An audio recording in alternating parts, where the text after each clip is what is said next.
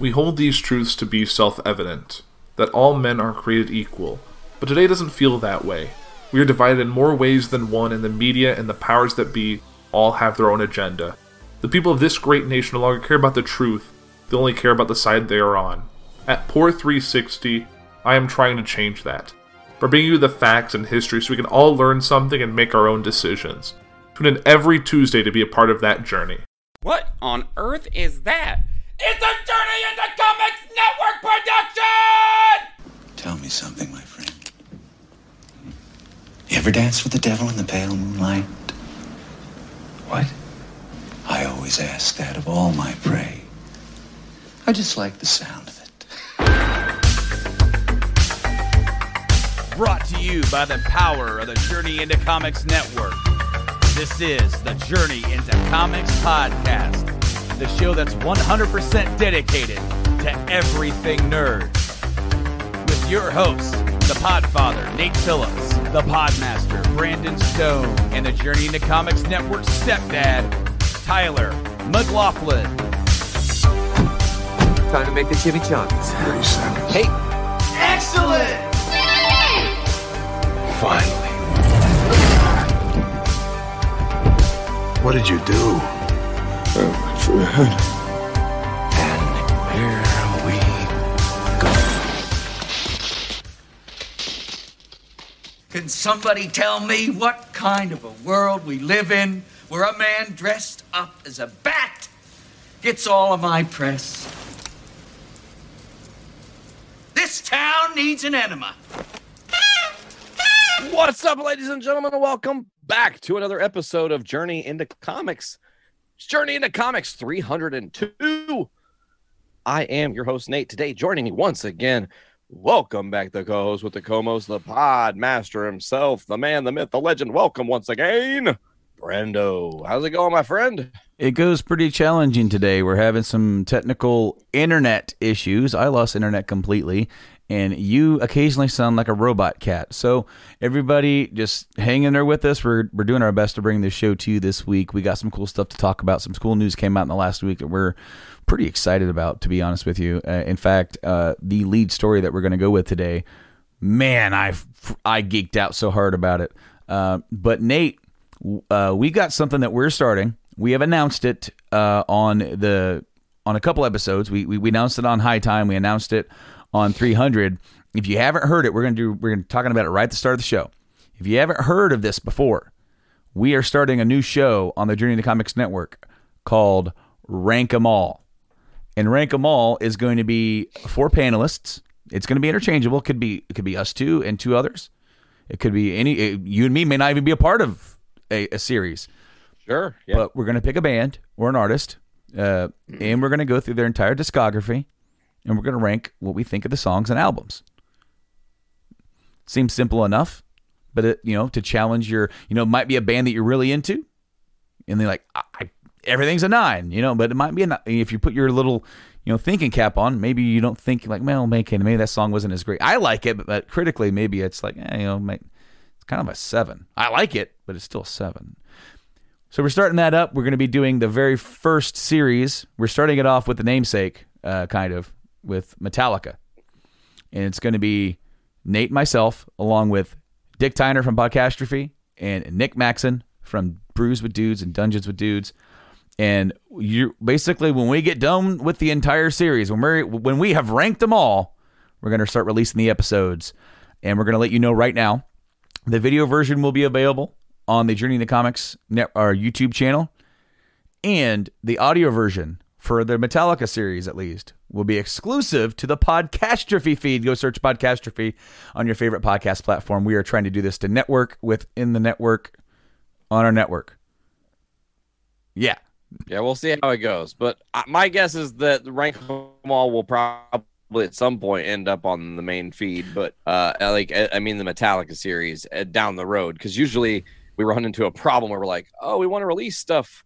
What have we released a long time ago that we can find that hasn't been released on the main feed? There's, it's really weird, you know. I I didn't do this, but I did a version of this where if you go onto the dot com and you go through the archives, you can click on Journey into Wrestling, and instead of it only being the episodes that were released on our feed, it's all the episodes because there's stuff on YouTube, so you can link yourself directly over. So that's one way you're going to be able to quickly mm-hmm. access it through the network. Uh, but yeah, I'm really excited for this uh, new endeavor. It's going to be very, very, very um, rewarding. I think is really the way to look at it because uh, we all are music fans. We like different bands and different styles and whatnot, and uh, this is us really being able to flex our muscle in a different way that we haven't before talking about music and dissecting things that are old. I mean, listen, Kill 'Em All's like 30 something years old, I do believe, right? Like 34, or 35 years old. My math is pretty terrible right it, now. It came out in 83, July of 83. Oh, so it's 37. Yeah, yeah, Math. yeah. We're almost 40 years old for Kill 'Em All. That's crazy. That is crazy. That was the coolest thing ever because you kind of like froze when you went to take a drink. So like it just went like this and then it went like blurred and then you're putting it back down. So it's almost like the flash. Took a really fast drink. But yeah, oh, dude. that's awesome. we're super excited for Rank 'em All because obviously, uh, you know, we'll do other bands and other stuff as well. And as I said, this is kind of a shared series amongst. There's no official host. You know, uh, each series will have a set of panelists. We want to keep the same panelists, panelists for each series. So the Metallica series is going to be the four of us, as we said, Nate Brando, Dick, and Nick.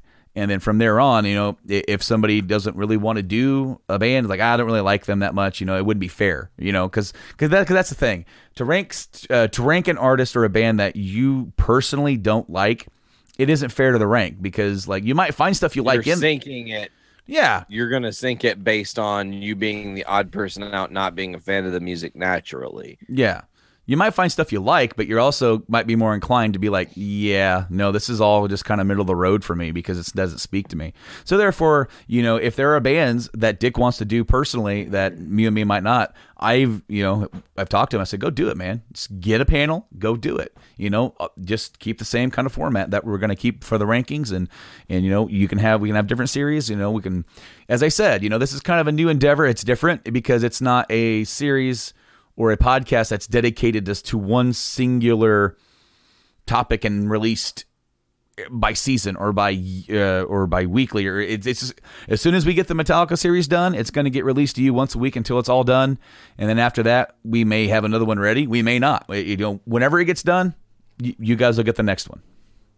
It'll just be in bursts, but that's the kind of really the special thing about it because then it's going to let the listener and the audience go, "Hey, they're doing Ghost next, or they're doing System of a Down, or whatever Yeah. next. I'm gonna go listen to all that before they start talking about it, so then I can listen with my own opinion, Mhm. knowing the songs and having remembered what exactly is going on and stuff. And it's really, um, again, this to me feels like a really rewarding series, um, just because we are all big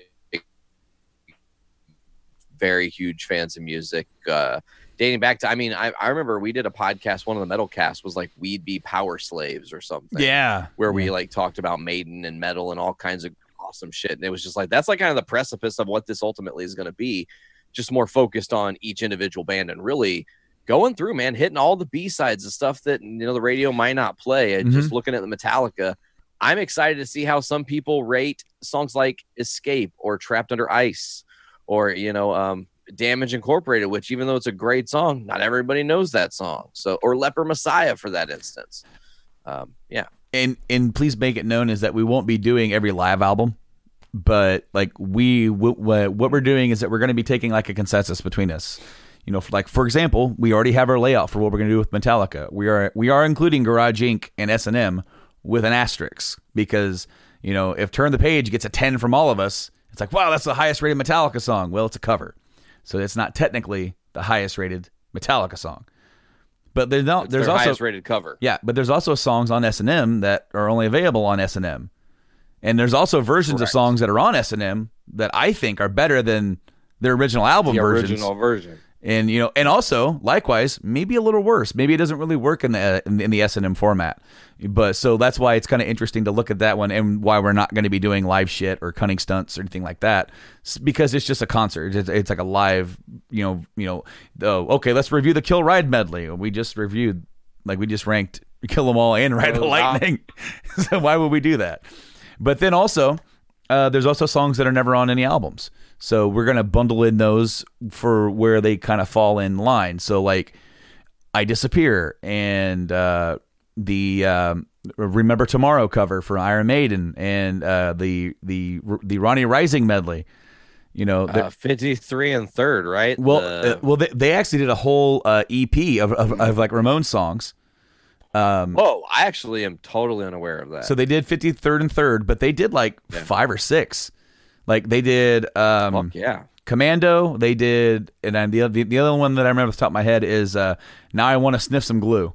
Um, and it was done during the St. Anger sessions before, you know, and so it's just, it's them in the playroom and they hit record and they just played these songs and they was, there's no great production to it. There's just, them and they're jamming to Ramones songs, you know, because they wanted to play some Ramones songs and be a part of that whole tribute thing. And here's a couple of them, and then they picked. Um, I, I I think 53rd and Third was the one that got on the tribute, but I think it's called Metallica plays the Ramones EP, but it's not widely available. So we may do that, but you know, again, I haven't decided on that, and if we do it, it's probably going to be bundled in uh, With Saint Anger or probably Saint Anger or something. As of right now, I haven't. Uh, I thought of that, but like I was thinking more like the solo individual, like like like like we did it again. Oh, that would be funny just to just to make those guys hear that song Yeah. completely not expecting. But it's also like and you know what's another weird thing is you got to look at um Tuesday's gone. It's on Garage Inc. Mhm. Not technically all Metallica. No, no, More of it- an all-star lineup thing. It's a that jam has band, what uh, James and Lars are the only two members that are actually doing it. Is that the only two that are there? Because I thought I, I- I- thought Newsted was there. Maybe, maybe Uh, you might have me on that. We'll have to look it up when we get to that in the timeline. But, But I but I know I had like some other members. I had uh, uh, Les Claypool was doing stuff on there. Uh, John Popper was the playing dude from Blues Traveler, Blues Traveler. yeah. He did the freaking uh, harmonica solo, which was amazing. Uh, Yes. You have uh, Gary, don't remember his last name, from Lynyrd Skynyrd. I think he was like the the surviving guitar player. Uh, so it was like a lot. Oh, and uh, Pepper Keenan from uh, Corrosion of Conformity. Uh, you know, he's one Yep. of he's he's one of James Hetfield's best friends. So, yeah, look, you know, look out for that in the future. We're going to be starting recording of that in just about a week or so, like two weeks. So that's really cool news. Next time that we record, Nate, I will be in your house. Not a wrestling pay per view. You're actually no, no, just no, no, gonna no. be in my house. I will be in your house. We're going to be sitting doing. uh, What's going to be awesome is that okay. So we're not going to try. Uh, I want to try and, and actually do that podcast, but keep this exact same format to where it doesn't really. I, I think it would be funny to get a green screen and put my picture of a background and make it look like I'm still behind. picture of your. I was thinking about that, dude. I was gonna say to do that. That's so funny. Oh, that would be hilarious. You take a picture meticulously, like, "Where's my camera?" When I'm sitting at this exact angle, click. You know, I don't know how well it would work out. Yourself in there. I don't know how well it would work out because of how we're going to do it, but we are going to try and, and mess around. I'm going to teach you kind of how to do this style of podcasting uh, that that I've been doing for a little bit, and that we've brought in with for uh, for OGs, and now we're doing for JIC. And um, man, is there anything else to really? oh, so I'll be up there recording with you, and we're going to be talking about. We're going to read and talk about the Negan Lives comic, which it will come out on the first and so we'll get the, get our hot take on that book as well. And we'll be doing an episode of the OGs. Oh, the OGs. so we haven't really said this. You might as well get out of the way right here in the beginning of the show before we move on to other news. The OGs was the show that me and Nate started doing about a year ago. Uh, that brought me back into the network, and we we I, I did that specifically. I came up with a new idea specifically because I did not want to reinsert myself anywhere. I, I had no intention of that. I didn't want to do that. Wa- that's why we created a new thing. Let's do our own thing. Let's do this over here. Let's try some new some new ideas. And because you and Tyler already had a r- real really good thing going, and I'm not about to disrupt that, I did not come back to this show until I was asked. You you were asked though, which is I was. I was, I was asked, and then, and then here we are. Uh, but because of that, uh, OGs is not ending. But w- uh, we be before I came back to JIC, um, my, my intention with OGs was just keep rolling forward every other week. Let's just keep rolling forward until we need a big break or, or, or you know, like because that happens in life. But because of Game Addicts, because of JIC, because of World World Gaming Trade Show that I do with my buddy Jeremy Evans over on In Game Boss program, now rank them all being a new endeavor. and ranking them all is going to be you know a new endeavor, uh, but also like just intermixed. Uh, Nate and I have decided that OGs will officially become seasonal status, and so whether or not it be eight episodes or ten episodes a season, it it will eventually kind of stop and go away for a little bit, and then and then come back. And so that that and that's done to not over encumber either one of us. You know, he does other shows, I do other shows. We have a lot of fun podcasting for you guys. And OGs is something that I feel is really fun and different compared to everything else that we do. And 100%. and so we want to keep it strong. We don't want to let anything that we do end up becoming half-assed or phoning in. You know, like it or not, there are both there's episodes of the past show of, of this show in the past where either one of us has phoned it in because we were tired, because we had a lot going on, and we needed to do a show. And I don't like doing that. I, I don't want to do that, and I want to keep our energy and inspiration flowing for everything that we do. And I don't want anything to suffer. If that means something's got to go away for a little bit, something's got to go away for a little bit. You know, that's the way it is. That's And the way it think is. that's what's great about the network. Yes. We can interchange pieces as necessary. And if Mhm. you need to take breaks or step away, I mean, it wasn't like Nick particularly wanted to step away from his shows, but due to coronavirus and the way things are, he had to. And it kind of also worked to his advantage because it gave him that breath of fresh air to feel refreshed when he came back to it. That I think. I think all podcasters need it.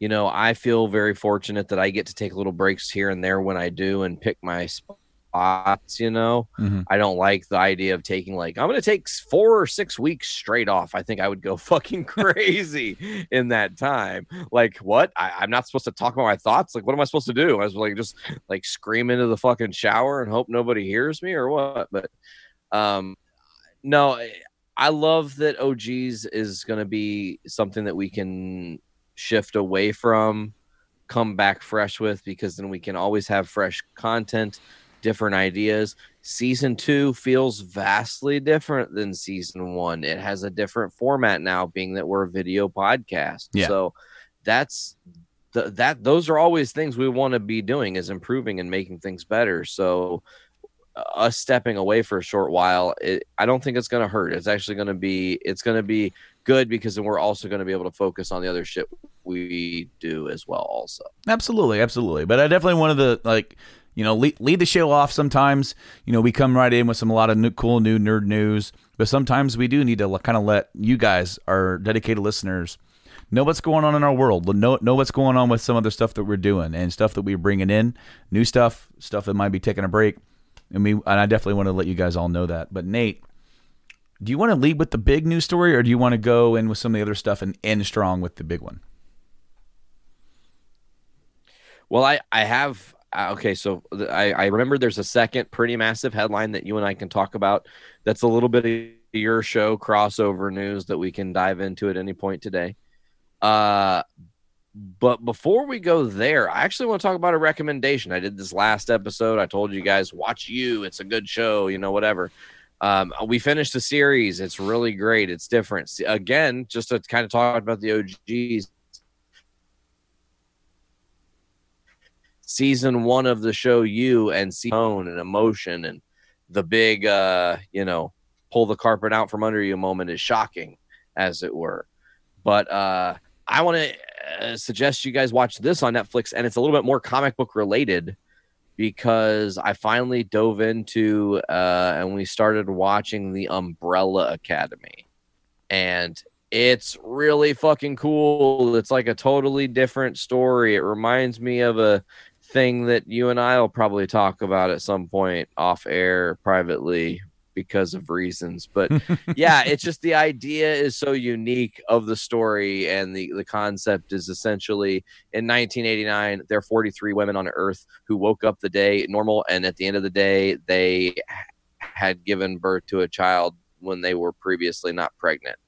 Um, this dude goes and collects as many of them as he can, essentially buying them from these people who didn't want to have a child to begin with. And uh, essentially, uh, he only gets seven of them, and that's his family. They're kind of like the X Men. They've all got different powers and abilities and whatnot, but they're more dysfunctional than fun than you could ever imagine, and shit's just very off the rails.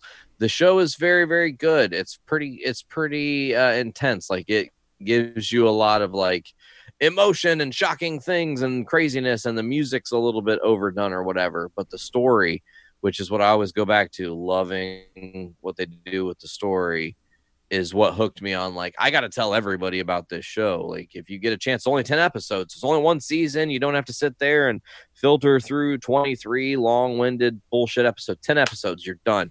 The second season's not out yet. It's not anywhere close to being out yet. So you got time to get into it. It is one of those things where if you're a fan of comics, if you're a fan of nerd culture, they hit all the beats in ways you've not expected and also ish take on superheroes in a way that just gives you that like oh people can still be creative in this medium and it's not just dudes in tights you know it's much bigger and and and thought out than that which is really cool hell yeah man so, yeah that's my recommendation bro do you have any recommendations before we really dive into this one well uh i just beat the last of us part two this one this, this bad boy right here and I will recommend both games to you. I'll recommend both games to everybody. What I will say is that it's a bit dark and bleak, um, especially part two. especially part two. It's a it, it, it, was an emotional roller coaster. We're going to be talking about a spoiler cast uh, on this week on Game Addicts.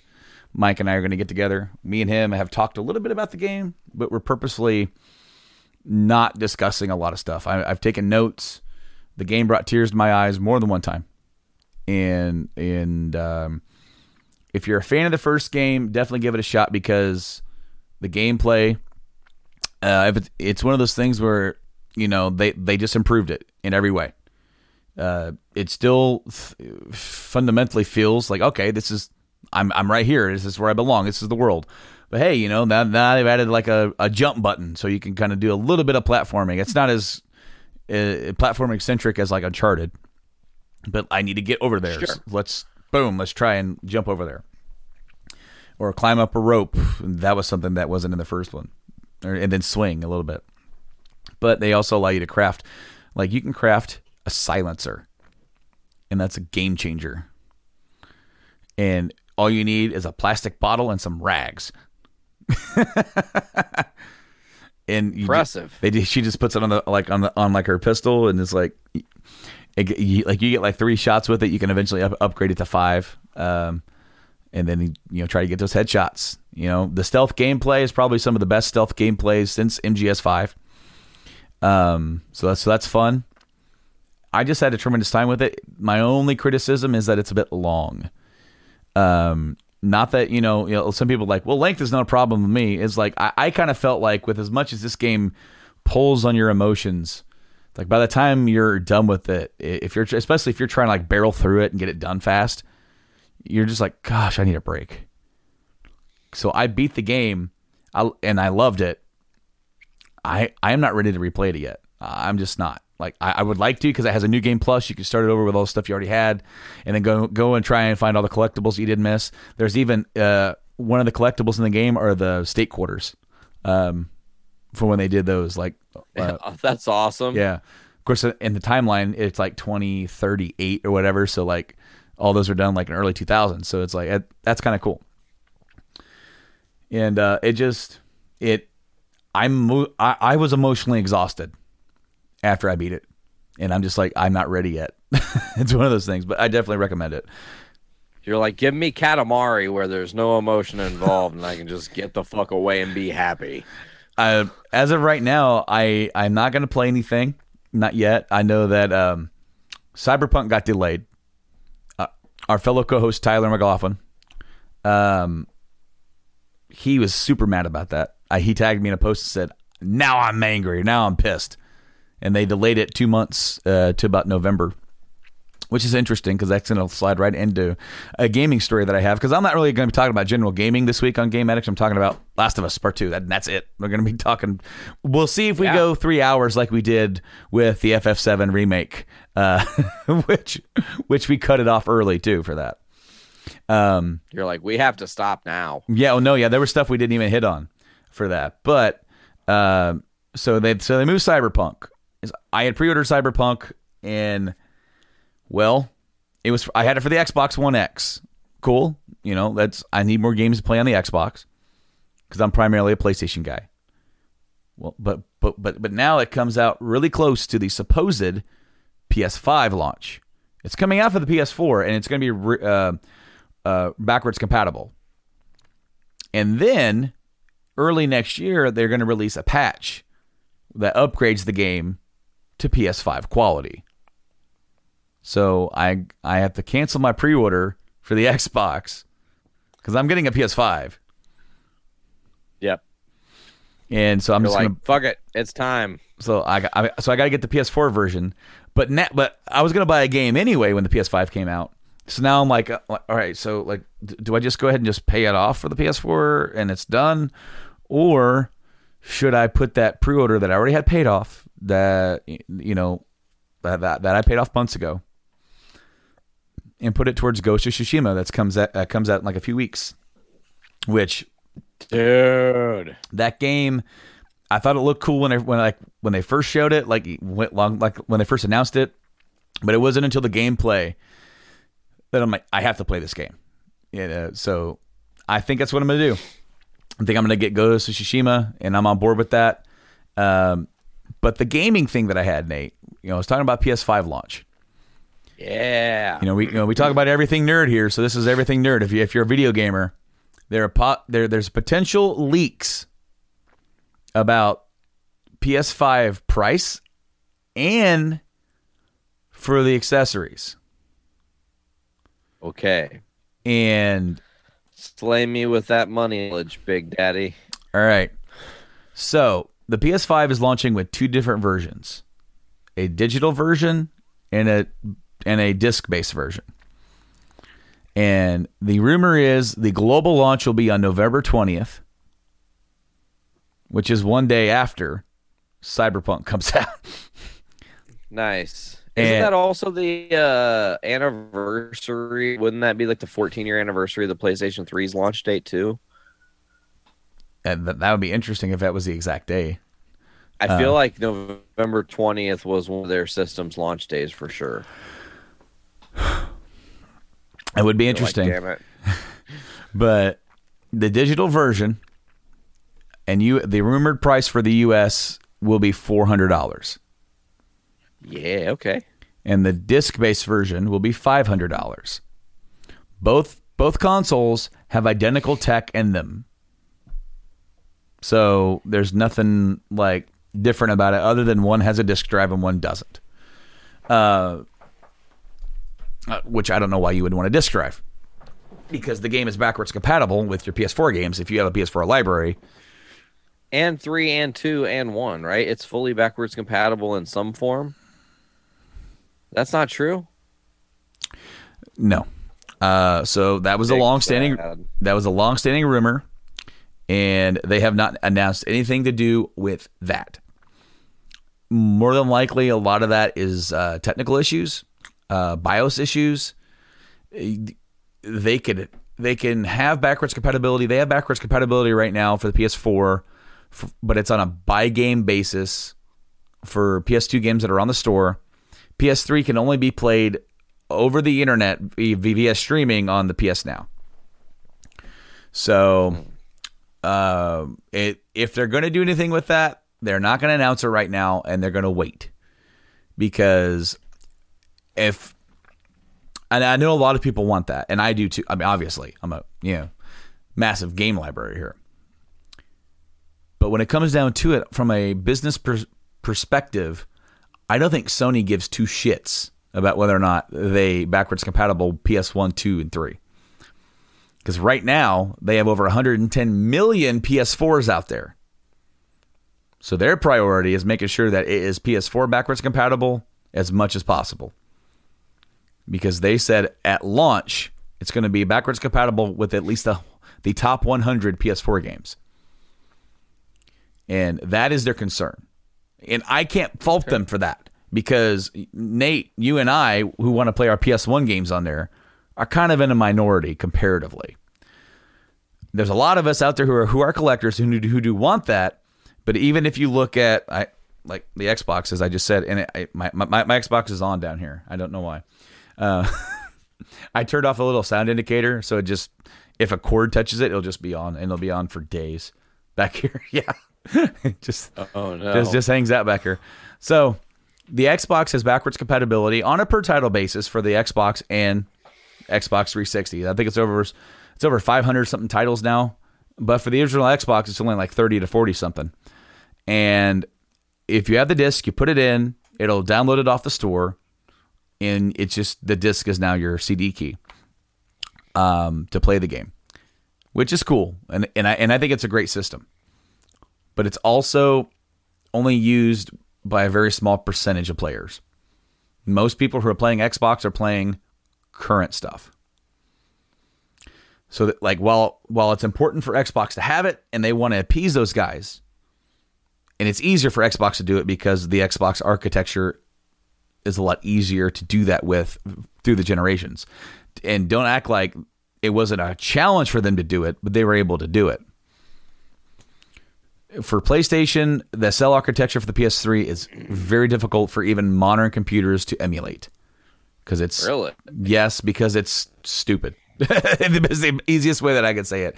It's just silly and stupid. Have for, with- for for what they did, they essentially were trying to make a a you know spread out the workload to you know you know, like, like with the cell processor, and it, it even made game development harder for it because uh, if you watch and if you look across the years, the third party developers had to have help from Sony to help develop games for it. And a lot for a lot of times the better version of the game was on what system? The 360 it wasn't until you and then of course the sony made games utilized the hardware to its maximum because they knew how to develop for it. So like games like gran turismo uncharted looked great the last of us looked great you know so on and so forth. But then it wasn't until like the last couple years of the, of the console where grand theft auto 5 and on both systems you have to have them side by side to nitpick. Okay, so the colors are a little bit duller on the PS3. Of course, it only goes to 720p on that one too. Um, but when you're playing, how much of a difference is there? It's very little. And if you're if if you were like on the PS3, you would never miss it because you would know it. With all that being said, console 400 for the digital, 500 for the disc base. Uh, the controllers are, po- are supposedly going to be uh, 60, which is crazy because like how much they're packing into it. I kind of imagine they were going to increase the price. Um, so yeah, all- I mean Jordans are 70. yeah, you know that very well, don't you? um, but uh, yeah, so the controller is sixty. The they're going to have a charging station to be thirty for the controllers. The PS5 HD camera is going to be sixty. The Pulse 3D headset, hundred and sixty. Yeah. All right. All right. So one of the It's a things 3D headset. one of the things that that Sony is pushing with the PS5 is 3D audio, and the what they can do with 3D audio in, in game design. To it, it, like it's done for more immersion. So if you're wearing this headset, and you're you're basically going to be able to hear the grass rustling exactly where it's supposed to be. So interesting, but also the most expensive thing. They're, That they're also- interesting. They have a media remote for thirty, the the the vertical stand for twenty five, and then of course uh, the other thing that they have is uh, we already know this, but uh, or like, I guess we didn't know this, but we just assumed the Miles Morales Spider Man game will launch at forty dollars. Cool. Well, that's I mean that's reasonable. That's nice. You can get a system and a game, and it's less than six hundred, probably right about six hundred bones when you walk away with taxes and everything. Mm-hmm. You know that's not the most terrible thing considering where PlayStation Three launched November eleventh, two thousand six. By the way, I did look that date up for you. Um, I, I'll tie I'll tie it right in. Do you talk about Miles Morales. This is big news. We got a new gameplay trailer for the Avengers game coming. Yes, out. we did. Yes, we did. Um, did you see that? Do you have any thoughts on this game at all? It's going to be interesting. Um, it's it's not being developed. It's being developed by by a team at Square, right? I think so. Oh, Yeah. yeah. So it, it's got a lot of cool voice actors in it that I know and love. Uh, gameplay looks fun, Um, and they're going to have a co-op. So I'm kind of in a mode where I'm re- where I'm reserving my judgment until it gets closer, and I start seeing some reviews. Now, hopefully, nobody gives it any zeros, but um, it looks fun, and based on that, will I get it at launch? I don't know. I kind of said the exact same thing with Spider Man was coming out. I was hesitant to get it at launch, but I did, and I'm glad I did because it was a it was a fantastic game. So Yeah, to me, the Avengers game looks uh, pretty cool. I mean, stunning. Really, it looks stunning. Um, I like the concept that we're getting an original narrative that's not like trying to piggyback off of any specific MCU moment or story. Yeah. It, it's kind of setting its own universe in motion here. The the idea that you're Kamala Khan and you get to kind of play as her character in a, in a leading role of the story is seemingly cool. The fact that you'll play as all the Avengers at some point is really nifty. Uh, I, I am intrigued to see what they do to though I'm going to reserve my judgment. I mean, I didn't buy Spider-Man at launch. I waited and got it for like 40 bucks around Christmas time. And, uh, you know, ha- happy to got it, you know, uh, but I'm pissed that a hype when everybody else was talking about the game and beating the game and being a part of that whole moment and I want to feel that again with nerdy video game stuff. So I think the Avengers, if if it keeps on track and looks as good as it seems to be, will be something that's a, a must pick up when we uh, get to the launch time, uh, which is later this year, right? Like towards the end of this year, like sep- it's September fourth, I think is the day. Mm-hmm.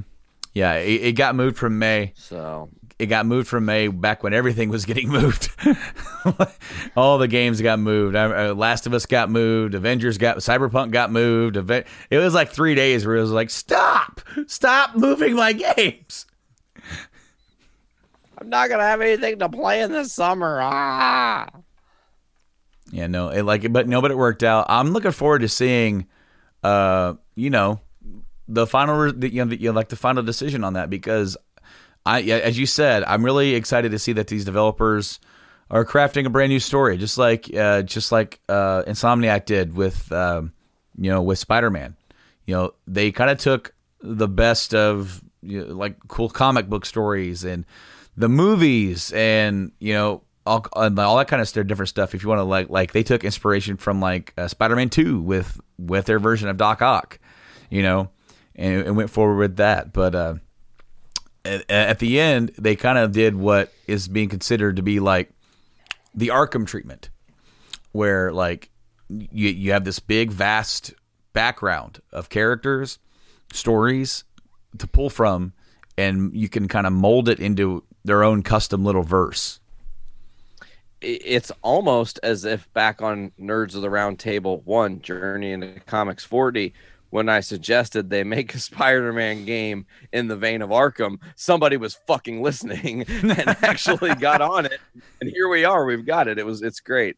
Uh, no, I, I, really I did love that game, and you're right. It does have the kind of its own Arkham feel. It's the closest to feeling like you're playing Spider-Man. I think any game has ever captured, Mhm. as well as having a, a, a certain way to utilize and tell stories with different level villains. You know, utilizing Taskmaster and the DLC utilizing Spall, uh, all these different things like very well put together and that's what I, my hope is for this avengers game is that it's really thought out. And you know sure you play as thor for a couple things but maybe we get one specific level where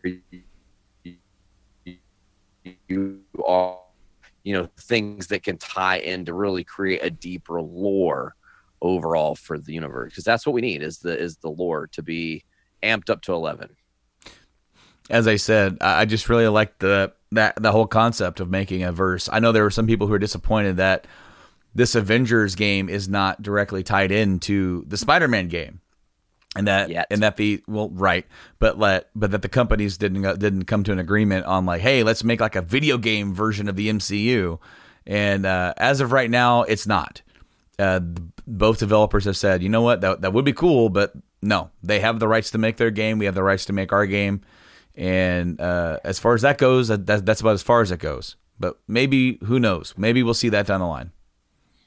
I mean, in this day and age, I think anything's possible. We could see really anything happen in nerd culture, Brando. I, I that really just drives home into the main topic of today, which is what we're most excited about. Anything is possible. And I mean, anything is possible. Holy shit, 30 years later, Michael Keaton is Batman again? You want to get What? nuts? You want to get nuts? Come on. Let's get nuts. It's also very weird that we put that on our intro and now he's Batman again. I'm just saying, do we summon him? Do we summon him I don't back? know. I don't know. But no, uh, you know, the, for a long time, a long time, there's been a call that when Pattinson was getting, you know, rumored to be the next Batman, they're like, they need to bring back Michael Keaton, and Pattinson needs to be uh, a Terry McGinnis, and they need to do a Batman Beyond movie. And I'm like, that'd be cool. I'm not sure how that would tie into the Burton verse, but cool. All right, whatever. But I'm really digging how they're doing this. The the whole rumored that they're that they're just diving right in and accepting this whole multiverse thing with DC, where essentially depending on how stuff go with HBO, because apparently HBO Max wants to do a standalone movie with Batfleck and uh, Joker from Suicide Squad uh, to kind of get that. And who knows if we get that, but I'm on board with that because you know what? That gives us more and more diversity and more different stories where it's like, you know, that's a that's an advantage that they could have over what Marvel's doing, where Marvel's putting together one single narrative thread in over time. You know, the DC, you're like, well, you know, we got the Snyder type of verse, and then we got uh, we got this over here that has branched over here. We got we got the Pattinson Batman, and it's all kind of happening at the same time. Uh, it may not make Well, I mean, sense. that's what the comics do. Yes, bro. exactly. And that that's what I think is really cool because you're branching that into this different kind of medium where it can work because ultimately as nerds, what do we want? We want more. And we don't want to wait. So essentially, what we get is the ability to get more and wait less. all all at the same time yeah because they can have multiple projects going out where we've got this batman we've got this story we're telling this batman that's on the tv verse you know the really cool thing is automatically without even trying 89 batman is 100% canonized with Ezra Miller's Flash, mm-hmm. with Grant Gustin's Flash. It's all the same thing. And in a really weird, bizarre fell swoop, and I'm sorry to say this, one of my favorite Batman movies of all time is no longer canon. Batman Forever just does not fucking exist. and it's been a real rough week for the Schumacher family. Let me tell you. Well, it's what what I All right, so what really cracked me up, unfortunately, you know, and, and, and our thoughts go out to the shoe uh, to the you know to the Joel Schumacher family. Absolutely. Uh, you know, um, we're, we're not making you know light here of like like of his passing. He you know he made some really cool films. You know, even Batman and Robin was kind of cool. Again, no zeros, no zeros here. That that movie's terrible, but it's so much fun. Uh, um, but when Michael Keaton left, essentially when Burton was ousted uh, as as director, he was not enthused about doing another one because he wasn't really that enthused about doing Returns. Yeah, he hadn't done a sequel before, and uh, his character took a backseat. And he goes, "Okay, what new am I bringing to the character itself?" Right? and that and that's the thing that drives him to do movies and do characters. It's like what new can i bring to the character? And at that point in time in his career he was like if i don't want to do something i'm not going to do it. You know even if the fans are like please michael do it he goes i'm going to go make this movie over here where i'm playing four different versions of myself with clones. And, and and he did that. So he exits. Multiplicity, Colin. Multiplicity, Colin. Yeah, mul- multiplicity. Yeah. Sorry, you kind of froze, and I heard you going of course. and then your face was like, I mean, you just didn't move. I'm like, what is he? He's a ventriloquist now. Yeah, guys. Again, we're having some internet issues here. Uh, but so Joel Schumacher exits stage left. Michael Quite literally. quite li- uh, Joel Schumacher came in and Michael Keaton's like, I'm out, guys. I'm not playing Batman anymore. Joel Schumacher dies and literally like the next day. All right, guys, I'm back. He's like, well, I guess things settle that. That's fine. Well, and I wanted to also be uh, to just be really, really square with everybody. We don't know if this is legit. As of right now, this is still just kind of like rumors in the mill. We haven't heard uh, Keaton come out and say, "Yep, I'm Batman again." We haven't heard the director or lack of thereof or any guy or whoever's or Ezra. Nobody has officially said it. No, this is just you know a, a, there's a lot of different stories, a lot of people backing this story up, saying that he is in deep, serious talks to reprise the role of Bruce Wayne for this Flashpoint story. And in fact, they could end up. I even heard somebody, and again, I, I don't know if this is an actual true statement for what they're planning, or if this is just somebody just kind of riffing. But Sure. but this version of Bruce Wayne could end up being like the Nick Fury for them, where he's like kind of like the like the planner and the person that's like holding down the ground base and basically basically the leader behind the leader, right? Because he's older, and so I think that'd be awesome.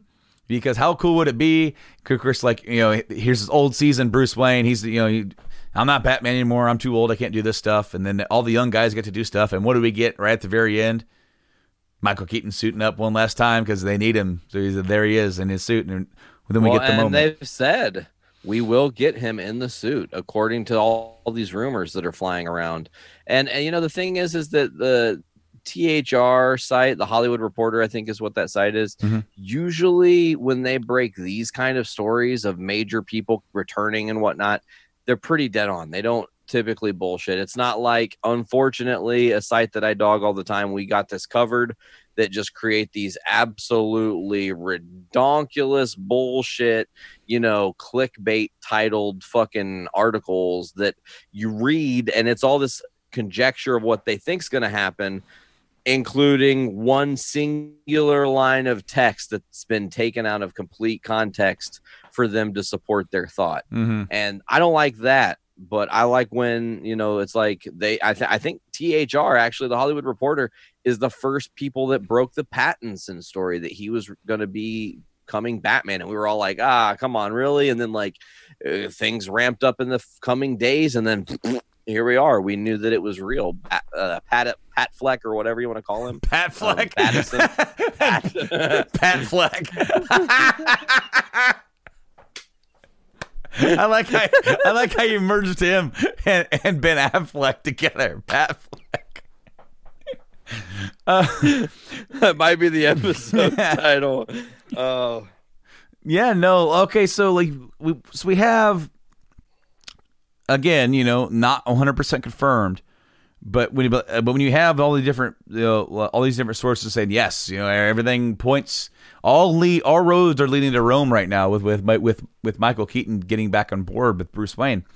Which I mean, it, it's as I said, it's really super cool because we we are now live in a world where the DC multiverse exists within the TV shows, within the movies, and within different series across the different platforms. So we could get multiple different Batmen. We at some point in the near future, we could have Pattinson, Batfleck, and Keaton all playing the role in different stories that that that that, that we could be getting throughout a year, and it's like completely different because and there's one more name that can be added to that list too because jeffrey dean morgan's name is still being in talks to come up to play thomas wayne Mhm. in flashpoint and still have some role Yeah. so we might get a totally different realized version of flashpoint and, my- and maybe my opinion is maybe they're going to take from the button a little bit and maybe make that a little bit more of the story in a way to kind of bridge those worlds and bring old batman and new batman together and make it all make sense but uh, listen, I said years ago when the Flash was on, oh, they need to just bridge their DC TV universe and their movies and make it all make sense. They can do that because the multiverse. They finally have caught on to fans like me and others saying exactly that. And we're getting this. And my hope is is that they don't put out so much content that we can't keep up with it Yeah. because putting out content for us to keep up with is, is one thing. But when it's like, okay, well, this year I now have 47 superhero movies to fucking watch. Thank you, five movies from Marvel and 36 from DC. I know my math is off. I, I don't care.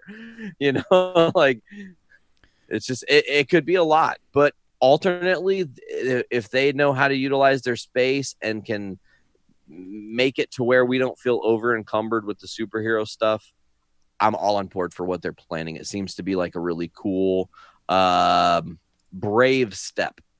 It is very brave. I yeah, I agree with you. It, it is very brave because you know we you know we've talked about on the show before like not everything that DC does knocks it out of the park.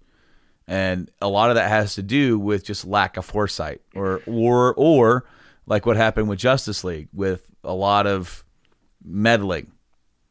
We we we've seen how too much uh meddling can hurt a film. Look at Fantastic Four, look at Spider-Man 3. You know, look at look at literally Batman and Robin. You know, that movie was not supposed to be that, but it was forced to film very quickly because of toys. It became a cash cow. make money. It became a, it became more about a cash cow and and like a commercial for toys than it was about telling cool Batman stories in a movie. And and it shows because eventually Joel Schumacher gave up and just said, "Have fun, guys." And that's what we got. You know, and that's one reason why you know, um, George Clooney, who was at the time still pretty early in his film career, but you know, a big name already, it's gone down as not being the very best Batman because he didn't really have the best direction. Because the whole movie didn't have really good direction, and that's not an, that's not. I didn't have the pedigree as an actor. Well, it, yeah, well, I mean, as as a director, Joel was being pressured to put out a movie very fast. So, and then you, you as, as an actor, you don't have a lot of time to dissect and put together. Also, he's stepping into a role where the story is nowhere near about him, and he doesn't have a lot of room to put himself into it. You know, he has apologized uh, at like Con, saying, "Guys, I'm sorry that I ruined that." Like, no, no, no, no, George. I personally, Brando wants to tell you, you didn't ruin that movie. No, the acting, the actors, the story is what it is. It's something that I, I remember from my childhood fondly. And honestly, one of the best things about Batman and Robin is the soundtrack. God, it's got a banging ass soundtrack. It's like one of the, it's got that Smashing Pumpkin song. The beginning is the end is the beginning, or the beginning is the end is the beginning, or whatever the fuck it is. The, I might have said the same thing twice. I don't know just then, but, uh, it had some it had some great tracks, man, and uh, that that movie was fun, but it was what it was, which was a, a drive. uh, People like us when we were kids. Oh, another Batman, got to go see it. Mm-hmm. It'll be great. Whatever it is, it wasn't. I mean, it wasn't. It was what it was. You know, but like to say the thing about Clooney, his acting pedigree was good. He didn't have the acting chops or the pedigree to just step in and say, "This is how I'm going to make this character more." and bigger, even when the script is maybe shit or even when things are off the rails because he hadn't had as much exposure. Sure, TV is one thing, General Hospital is one thing, and all that. Uh, The few movies he had done leading into his role in Batman, though, were not enough to give him the confidence to say, okay, I'm going to grab Bruce Wayne by the balls and be the character and be the Batman and do it in such a way that's going to make everyone proud. He just didn't know that he even could do that. You know what I'm Mhm. saying? Well, I mean, it, it definitely by the by the point later on in his career where he could do that. Of course, now it's way too late. But like, I feel like if you know, similar story. Like if you like, let's pretend they're like they're not bringing Michael Keaton back, and they make us make an announcement. George Clooney's coming back. I would actually be kind of excited to see what he would do. Because a George Clooney now playing an old Bruce Wayne would be very interesting to see what his take on that would be. You know what I mean? Absolutely. But uh, It- and it would, it would actually be funny though if like everybody's like, "Oh my God, Michael Keaton's coming back," and they put him in Flashpoint, and it's like one thing. Everyone's super excited, and they're like, "Guess what, guys? George Clooney's coming back, and we're like, wait, what? And then they're like, but guess what, guys? It's for Batman Beyond. And then we're like, wait, what? Like, what? how is that gonna work? This is crazy. What killed the dinosaurs? Fucking this script. I'm confused. You know, uh, I actually do consider for myself and my own canonhood, if that's such a, such a way to say it, Canonhood. Good word. canonhood. That that is now in the JIC dictionary for terminology that we use. Canonhood. When you look at the those Batman movies, I almost consider, even though they share actors, the first two movies being a Burton verse and the last two being the Schumacher verse, because because even though they change actors, the there's a pivotal cho- tone change in between the first two and the last two. You know, Forever is almost kind of like one step forward into it while still having kind of one step back, but not quite too Burtony. And then they pretty much abandon all of that and go full hog into ridiculousness. And like, hey, let's look at 66 Batman for inspiration and go there. Well, and and just the overall, the architecture changed uh, even from like one to two, or you know, one, uh, eighty nine in returns, but then r- ridiculously changed in between return and forever, and then went off the deep end from forever to like we they have a road where like they have statues holding buildings you know like the observatory. It's like that that, that is absolutely ridiculous. And who thought of this? Like it, gotham city gotham city should not have a money problem because they put way too much money into their architecture Yeah. That's their problem is all their money goes to architecture. They got bums now. They can't afford to live in their architecture. Like, housing's too this much is fancy. Housing costs too much. I built this house. I can't afford to live in it. Shit. yeah Um, I don't know, man. Uh, I will say one thing about the Joel Schumacher situation is like, uh, he did have an early eye for doing Easter eggs and stuff. You look at uh, Batman and Robin, and there are some really clever, well done plotting of Easter eggs and trying to put names of characters that may or may not feature down the road into the universe, um, which kind of paves the groundwork, you know, to, and to really just to bring it back home to the Marvel stuff. Weirdly enough, uh, Infinity War was just recently added to Disney Plus. Mhm. And with that, there's some extras. And one of the extras I do recommend everybody go and watch because it's very insightful and it was really well done is a director's roundtable. It features the Russo brothers. It features uh, James Gunn, uh, Peyton Reed, the guy who did the Ant Man movies. It features Joss Whedon and uh, Favreau, and they're all around table. And like Taika makes an appearance on a laptop or whatever iPad thing. They bring him in for a couple minutes, but they're talking about the bigger scope of movies, you know, and taking one concept that was very little Iron Man and making like James Gunn said it best to, to quickly encapsulate. Never in DC's history did they go in our 40 year movie history. We're going to start at 66 Batman, make a fucking bunch of crazy decisions along the way, and wind up in the multiverse where it all works out, anyways. That was always our plan.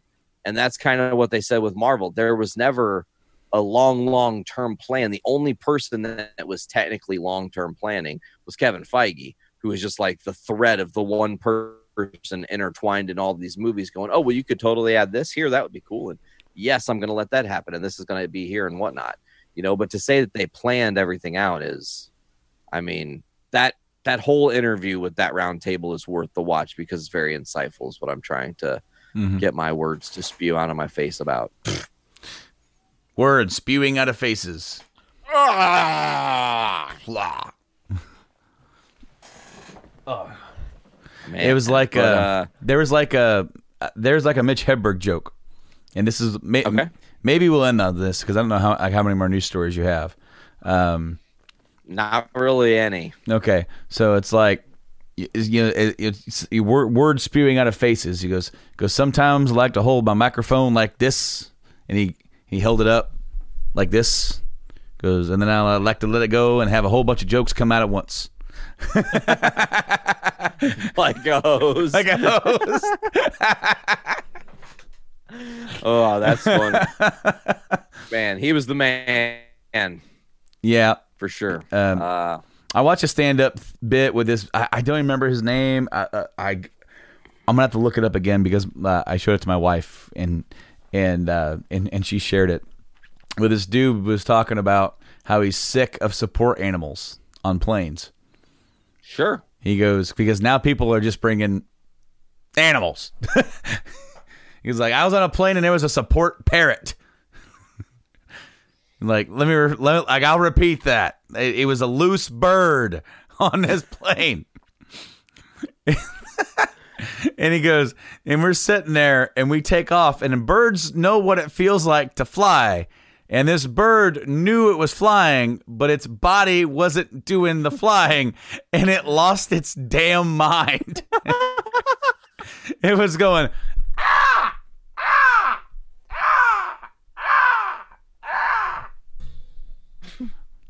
for five hours, Oh no. which correlates into what's going on. Somebody help me. Eh, yeah, he did another thing where like he said he did acid with a bunch of his friends, and uh, they decided to watch American Werewolf in London. And that sounds like a mistake. yeah, well, like one of his friends is like concer- he's convinced he's turning into a werewolf. So he's like, I gotta take my Nikes off, man. My grandma bought them for me. And we're like, dude, what if we're all turning into werewolves? So they all just start stripping off their clothes. They don't want them to rip. And they're like, oh no. They're freaking out. And he called 911. He's like, uh, uh, ma'am, I just, I'm just gonna be frank. Me and my friends are on a lot of drugs, and we're all getting ready to turn into werewolves right now. And without missing a beat, the lady said, But honey, it's not even a full moon. He's like, That lady's a saint. She should get a medal. Because instantly I wasn't worried. I'm like, Don't worry, guys, we're going to be fine. Put your X away. Put your clothes back on. Oh. Time for things to get back to normal. Oh, this guy was hilarious. But you know what, Nate? It's been good sitting here with you again this week to talk about some cool stuff. Michael Keaton coming back to to to play Batman again or play Bruce Wayne, however they're going to do it. The fit him into Flashpoint.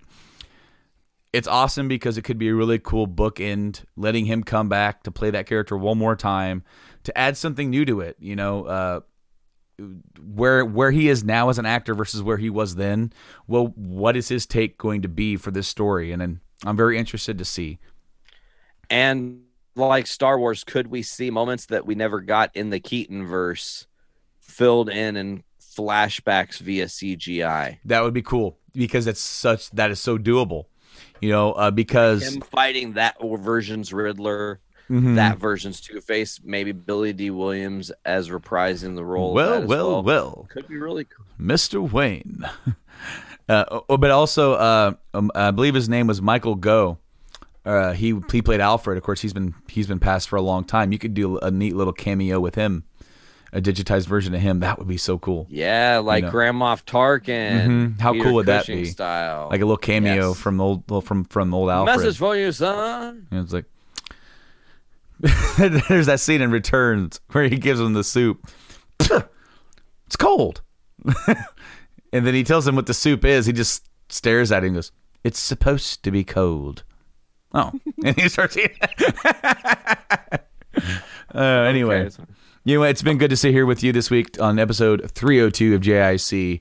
And Oh, uh, yeah. you know, unfortunately, there's just not a lot of real big news coming at uh, coming at us right now. Next week we'll be uh, we'll be in your house, and we're gonna be talking about Negan Lives. I'm super excited to read that and check that out before we record next week's Hopefully, episode. my order gets here before that time, so we can nerd on about the shit that I ordered. Hell yeah, man! Absolutely, absolutely. It's gonna be a cool. I got, got the uh, the hardcover. Here comes Negan, as well as uh, uh, uh, Negan Lives. You know, issue one, as well as the first two uh, issues of the Image Plus m- magazine, where Negan lives, or, or where Negan. Here comes Negan originated. Is what I'm trying cool to say. that's cool um but yeah dude it's gonna be cool to get up there and see you again and get to hang out because we especially since we, we don't normally get to, co- to podcast in person too much but especially since all this COVID nineteen stuff has been happening, it's been even less. And it put in a you know yeah, episode three hundred was supposed was supposed to be live at LaFiCon, and well that that didn't happen, so we had to call an audible and make a make something different happen, and here we are.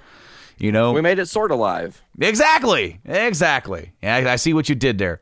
And we have been sort of live, brought to you by the power of the Journey into Comics Network. We didn't say that at the top of the show. Uh, actually, no, we did. It's in the intro now. It's in the intro. It's always in the intro. Yeah, you don't even have to say it. It's, you said you did say it. You just I said it. a lo- I, I said it a couple weeks it. ago, and don't have to say it again. But Oh, fair enough. Nate, why don't you bring us home with some nice and pretty plugs?